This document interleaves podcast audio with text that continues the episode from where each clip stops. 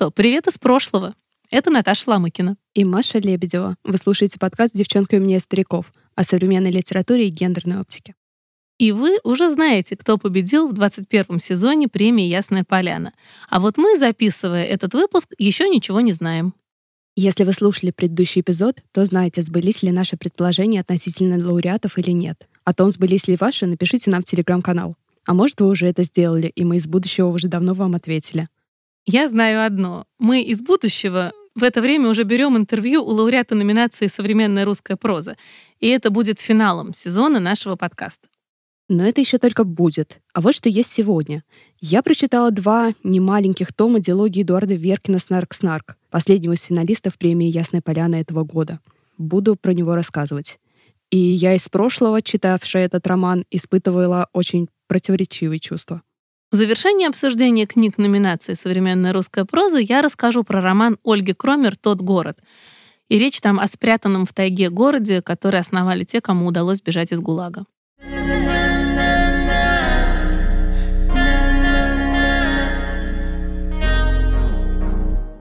На фотографии, где засняты все книги из шорт-листа «Ясной поляны» этого года, роман Веркина занимает, по-моему, чуть ли не треть места на фото, потому что две эти книги примерно на полторы тысячи страниц.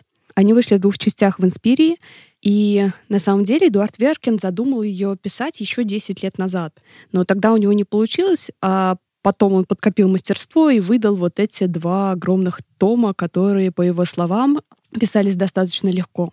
В общем, мне кажется, эта книга понравится всем, кому нравится Эдуард Веркин. Ну, в смысле, как писатель. Потому что то, что критики сразу же провозгласили «Снарк-снарк» опусом магнумом, говорит э, не только о том, что книга жесть какая здоровая, но и о том, что все основные веркинские мотивы, герои, даже локация, они такие, как будто Веркин сам себе нейросеть и сгенерировал текст на основе себя же, э, превзойдя себя. Так, интересно.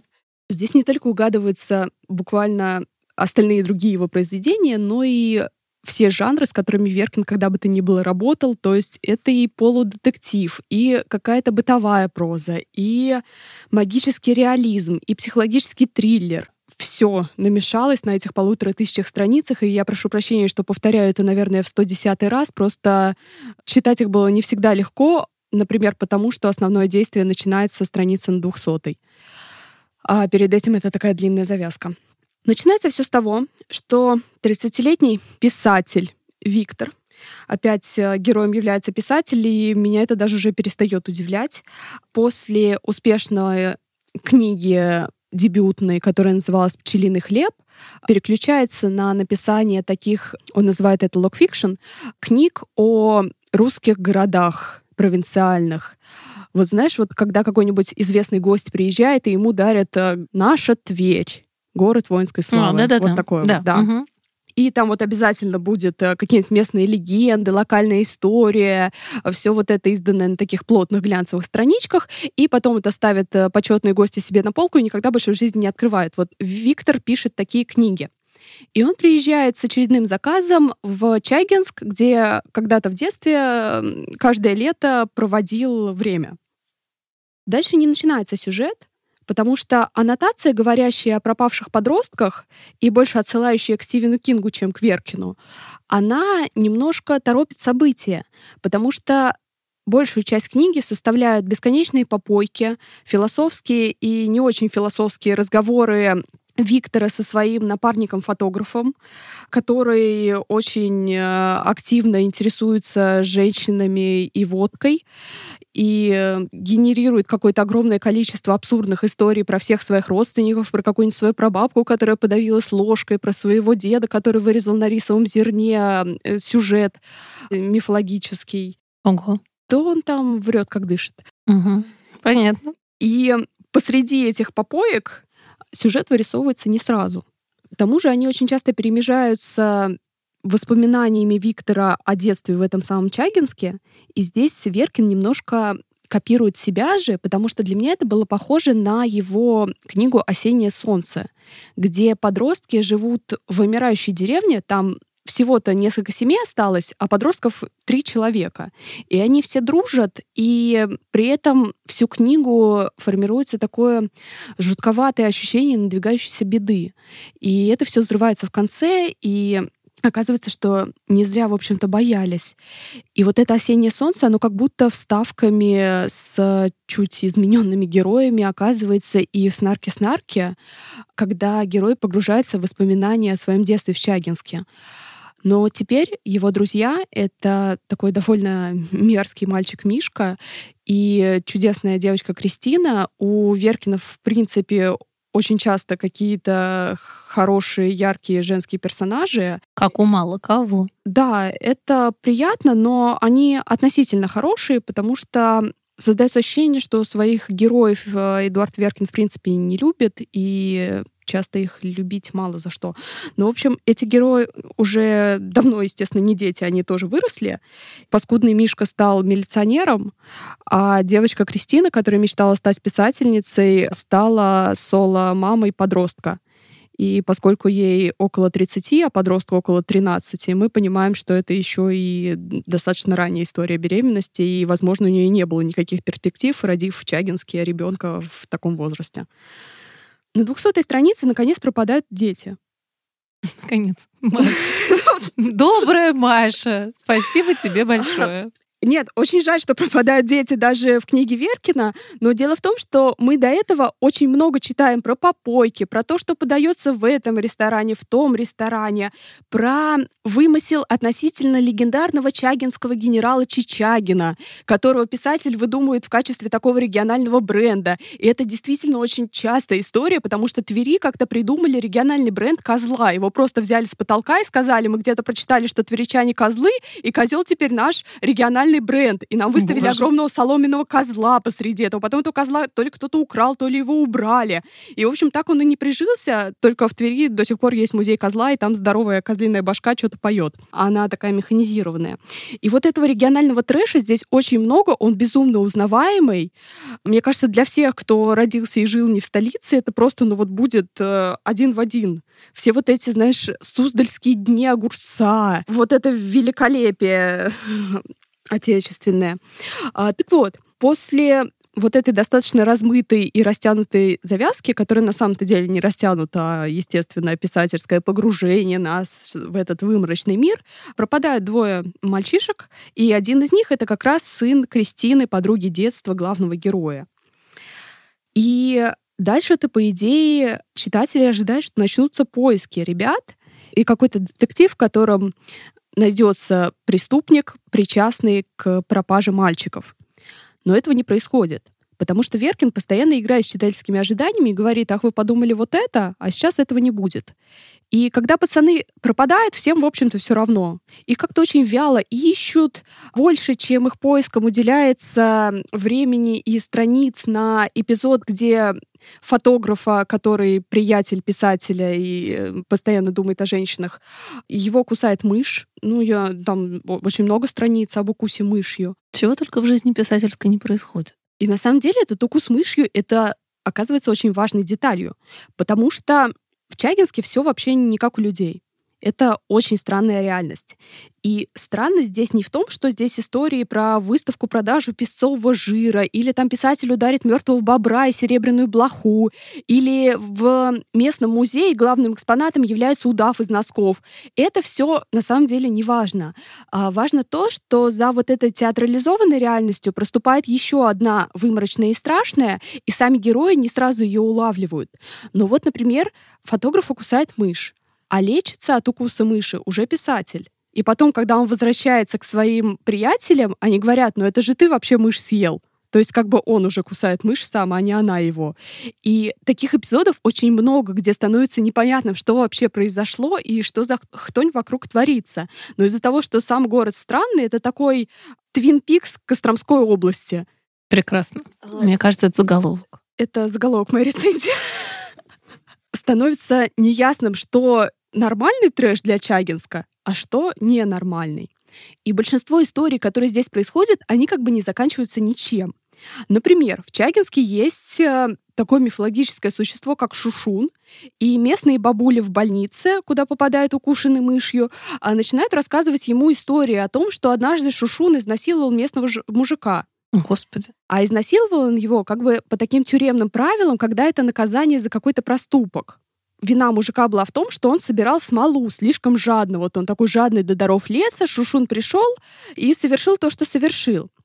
И эта история заканчивается неожиданно не тем, что вот был проступок и вот наказание в логике Шушуна, а в том, что он еще его наделил даром травника, и мужик начал собирать травы и вообще поднялся, зажил хорошо с женой, разбогател, все круто стало. То есть это истории, у которых конец не такой, как ты ожидаешь в начале, и они абсолютно взрывают любую логику и создают вот особую чагинскую реальность. Слушай, а созвучен, получается, роман Веркина и Акультрегер Сальникова, который нам с тобой так понравился? Да вот не совсем. В Культригере все-таки герои что-то делают, и то, что они делают, имеет свои результаты. В Чагинске же это просто канет в небытие. Понимаешь? То есть там это, ну, какое-то основание в никуда. И вот даже вторая книга посвящена тому, что через 17 лет уже не молодой, не писатель Виктор получает посылку, от которой пахнет кровью, несмотря на то, что это было 17 лет назад. И он обнаруживает в ней кепку одного из мальчиков. И едет опять в Чагинск, чтобы расследовать это, и ну, как бы вот это мыторство по лимбу продолжается. Да, это как-то, знаешь, не складывается у меня в единую картину с тем, что рассказывал на объявлении короткого списка Алексей Варламов, который говорил, что открыл роман и как-то не смог оторваться. Ну ладно. А ты как читала? Запойно, легко? Вот при всем том, что ты сейчас описываешь, тебе ведь роман скорее понравился, и как он читался? Нет, он мне совершенно не понравился, но это действительно очень легко читаемый роман. Он хороший, он понравится всем, кому нравится творчество Веркина, потому что, ну, он как бы... Веркин умеет писать, с этим никто совершенно не спорит, но для меня, как для читательницы, роман был нудный, мне скучно читать про чужие попойки, и для меня это было таким иногда синтезом паблика Кости Мильчина про кулинарию и канала «Книжный зомбиленд», где описываются всякие региональные продажи книг. На фестивалях.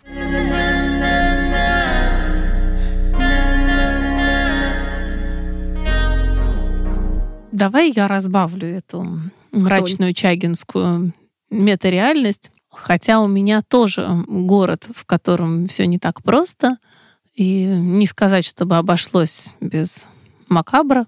Но с романом Ольги Кромер «Тот город» у меня получилась интересная собственная читательская история.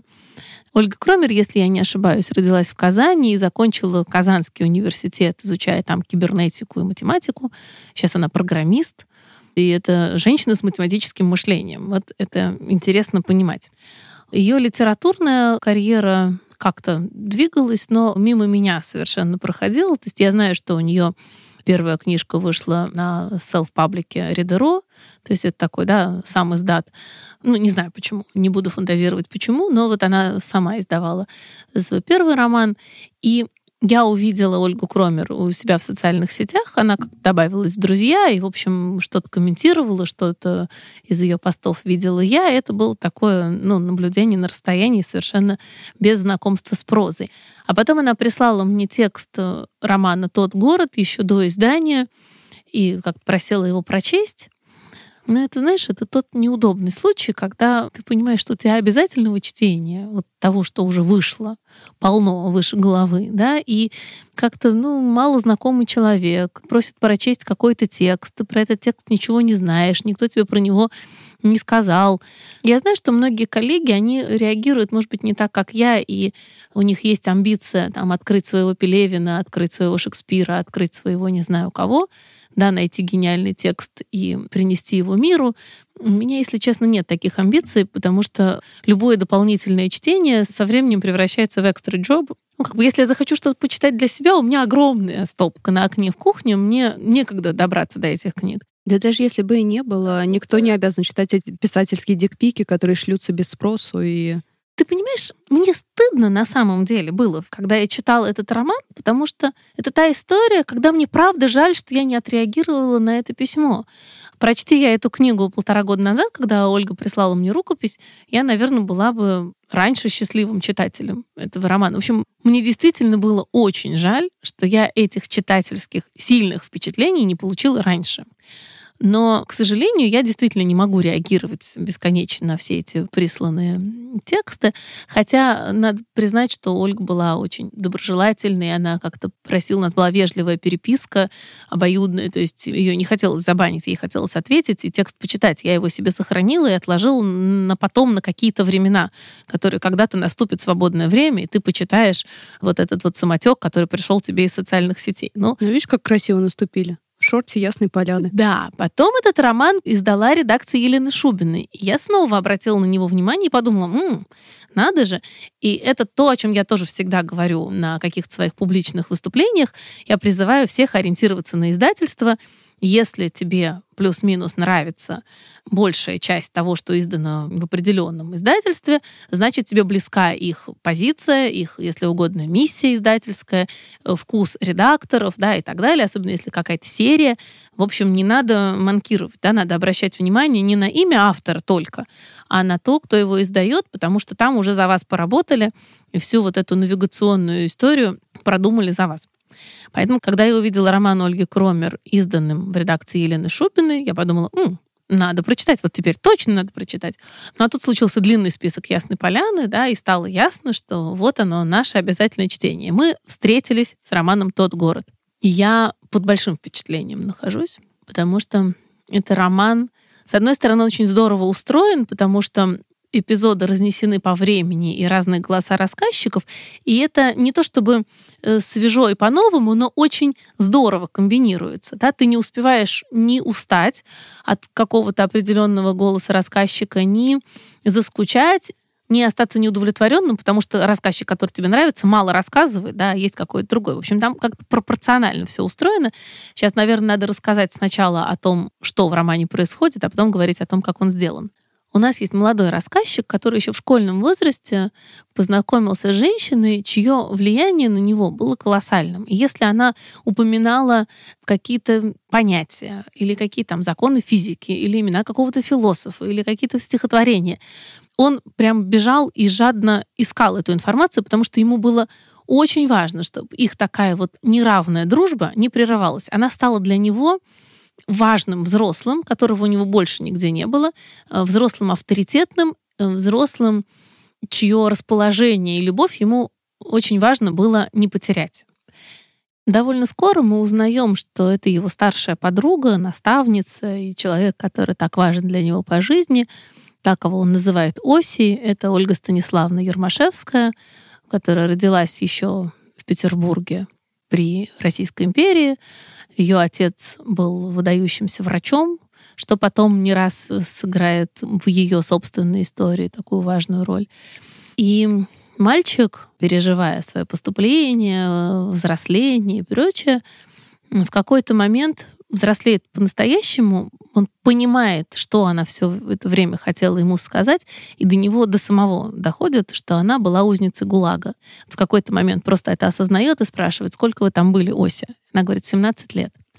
И тут хочется рассказать о том, как устроен роман. Части романа, главы Ольга Кромер называет интерлюдиями. И все время первая интерлюдия, вторая интерлюдия. Каждая интерлюдия начинается с пути уже повзрослевшего мальчика, не сильно, но он взрослее, ему 20 с небольшим, он идет вместе с своим напарником по тайге, и они ищут тот город.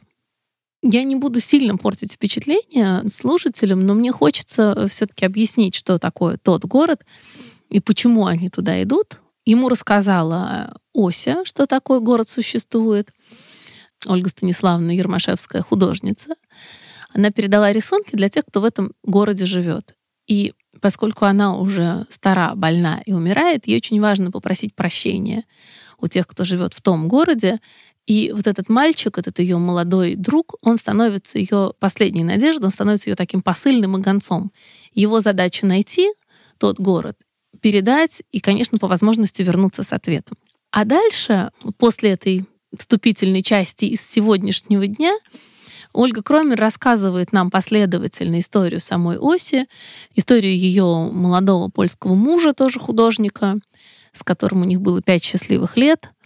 И мы все понимаем, что в 1936 году польский аристократ, художник, и его жена с польскими корнями, тоже художница, пусть и дочь врача известного, это, в общем, люди, к которым присматривались. К ним довольно быстро присмотрелись, и сначала забрали его, а потом забрали ее. И это, конечно, роман про ГУЛАГ, но роман женский, и роман не такой, знаешь, физиологичный, суровый и прямо аж тебя выворачивающий, как вечная мерзлота Виктора Ремезова, которая вот в прошлом сезоне была в коротком списке большой книги. Это просто великий роман про то, как строили э, железную дорогу за полярным кругом, но вообще, конечно, о любви, о человеческом духе. Вот невероятная книга совершенно, которая для меня стала одной из главных книг прошлого года.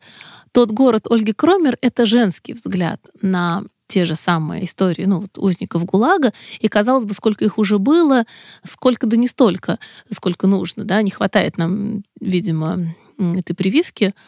Мягкость женского взгляда Ольги Кромер в том, что она довольно сочувственно относится к читателю. Она тебя не заставляет переживать все, что переживает ее героиня, а она все-таки это описывает это разная степень погружения. Да? Ты не в шкуре Ольги Станиславны Ермашевской, которую пытают, да, ты все-таки наблюдаешь за тем, как ее пытают. Это немножко разное. Но хотя... Я бы сказала, что это не мягкость. Это просто забота о собеседнике, о читателе, и это, опять же, ну, писатель и думает о том, что будет чувствовать его читатель. Милосердие, хорошо. Милосердный женский взгляд в этом, но вместе с тем все душевные такие вот э, метания героини ты проживаешь вместе с ней, и это очень здорово описано, здорово сделано. Это, конечно, роман о стойкости человеческого духа. Можно, наверное, критиковать какие-то исторические факты. Я знаю миллион людей, которым доставляет удовольствие в этом копаться. Я думаю, это одна из причин, почему роман вышел в серии «Не исторический роман». Ну, плюс фантастическое допущение про тот город, сейчас я про него расскажу. Но мне кажется, что и редакции, и автору, возможно, я ошибаюсь, правда, но мне все равно кажется, что и редактору, и автору было важно поместить этот роман в серию не исторический роман, чтобы снять вот эту претензию, знаешь, читателей буквоедов. А в таком-то лагере, в таком-то году не было такого-то надзирателя. Вот бесконечно есть такие противные читатели, да, которые там приходят э, с четким хронометражом и вот с картой, э, с транспортиром вымеряют все углы. К черту все это. Художественная правда здесь, безусловно. И это история о стойкости человеческой, о силе духа, которая тебе ну, позволяет пройти через сначала чистилище, а потом ад. Потому что те месяцы в Ленинграде, которые проводит Ося в квартире, из которой уже забрали мужа, а она там, значит, осталась, и у нее нет работы и так далее, и так далее, это, конечно, чистилище. То есть она все время чувствует, что надо уезжать, ей даже об этом говорят, она даже собирает вещи, она делает тайник, она там прячет и свои картины, и дорогие вещи над печкой, и уже она почти готова уехать, тогда за ней приходят. И она выдыхает с каким-то облегчением, потому что она понимала, что вот ей уехать не судьба. Она как бы была к этому готова. И это, конечно, сегодня читается тоже очень остро. Ольга Кромер вот эти все душевные метания описывает, знаешь, не размазывая и не рассусоливая, а вот ровно так, как надо, вот в должной мере скупо, чтобы ты сам достраивал вот эти вот душевные муки да, за героиню. Героиня очень классная, она яркая, выразительная, у нее замечательный характер, при этом она талантливый художник, и она талантлива в любви. Ей повезло, что ей в самом начале вот этого ее жизненного сложного пути встретилась опытная сиделица эсерка, которая говорит, я и при царе сидела, и потом сидела, и сейчас сижу, это моя там какая-то ходка, при царе сидеть было лучше, говорит она, и быстро учит симпатичную ей молодую художницу Осю правилам выживания. И они ведут такие разговоры довольно смелые, потому что у них то недолгое время, пока Оси находится под следствием, камера на двоих. А дальше э, это, собственно, эсерка, как эм, она смеется Аббат Фария в графе Монте-Кристо оставляет единственное сокровище своей вот этой младшей подруги. Она понимает, что ее уже ничего хорошего не ждет, у нее заканчивается ее жизнь. Она говорит, я могу тебе оставить только одно сокровище, другого у меня нет. Знание о том, где найти укромное место.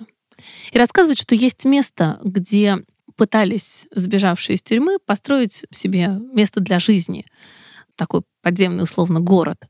Это не город, конечно, там два помещения, где никак нельзя жить, но это мы узнаем позже. Она говорит, вот запомни, как туда добраться, деревня такая, вдоль речки такой, там, ну, просто рассказывает, как добраться до этого места, где тебя точно никто не найдет. И заставляет Осю выучить этот адрес наизусть. И потом, какое-то время спустя, довольно долгое, когда Ося уже провела в лагере там 8 или 9 лет, она делится этим с э, близкими людьми, которые решают бежать. Сама она в последний момент с ними не бежит. И этот город существует, тот город. Они все ищут тот город, про который ходят легенды. На самом деле это никакой не город, это две комнатушки.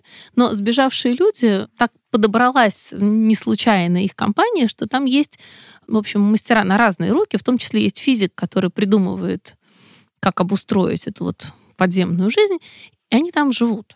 И здесь трудно сказать, знаешь, какая доля вымысла в этом романе, потому что, ну, все очень убедительно описано. На мой взгляд, единственное мистическое, да, это что они там остались до того момента, когда уже можно было выходить на свет Божий, и дальше, и дальше, и дальше. Эти люди выбрали просто свою судьбу. В общем, для меня роман не об этом. Как-то, мне кажется, я сумбурно рассказываю. Не хочется лишать слушателя таких собственных впечатлений.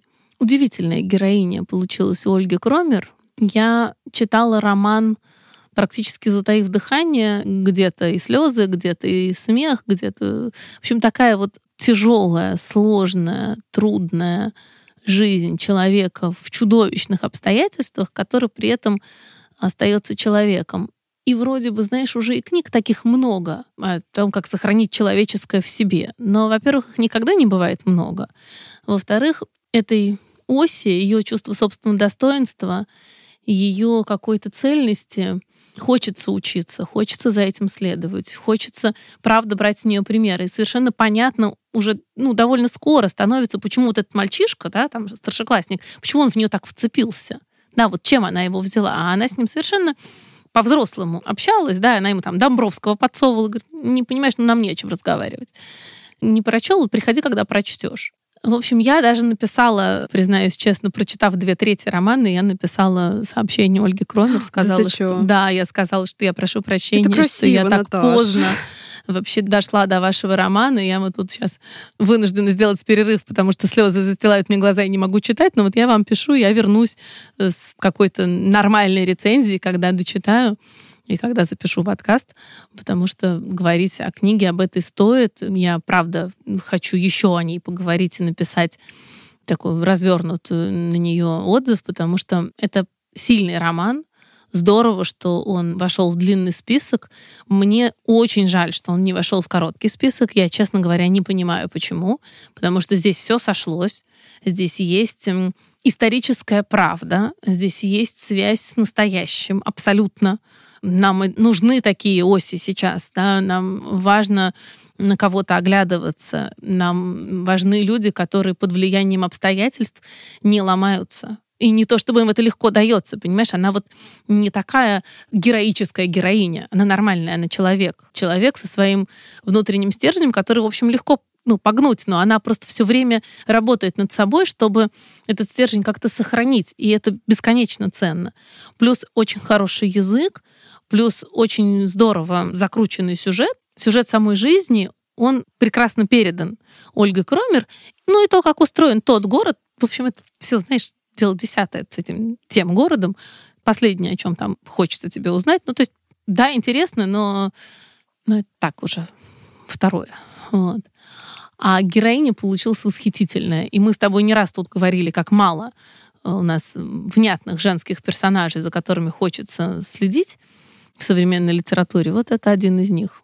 И уж особенно это выглядит на контрасте героев Веркина, ни на одного из которых тебе бы не захотелось быть похожей, поверь мне. Да, здесь много моментов, которые, знаешь, как-то тебя заставляют выпрямить спину и вот расти над собой. Мне бесконечно жаль, что этот роман не попал в короткий список, но я безумно благодарна и редакции Елены Шубиной, и даже экспертному совету Ясной Поляны, да, что она попала в длинный список, потому что я вот с опозданием в год эту книгу прочла, и мне прям стыдно перед этим текстом. Этот текст заслуживал внимания читательского гораздо раньше. Я очень рада, что я воздала ему должное. Ты справилась, это красивая история.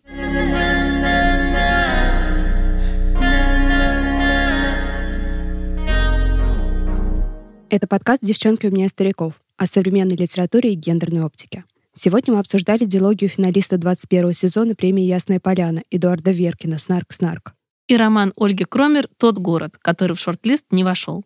Через неделю выйдет финальный эпизод нашего подкаста. Мы пригласим в студию лауреата 21 сезона премии «Ясная поляна» в номинации «Современная русская проза». Имя которого или который вы уже знаете, а мы еще нет. Подкаст выходит при поддержке соучредителя литературной премии «Ясная поляна» компании Samsung Electronics. Спасибо, что послушали нас. Если вам понравился выпуск, пожалуйста, поставьте нам оценку на той платформе, где слушаете нас. И отзыв тоже оставьте. Мы любим обратную связь. Не пропустите финал сезона через неделю. Напоминаем, нас можно слушать на Яндекс Музыке в приложении Google Подкасты и Apple Подкасты, а также на Ютубе и ВКонтакте.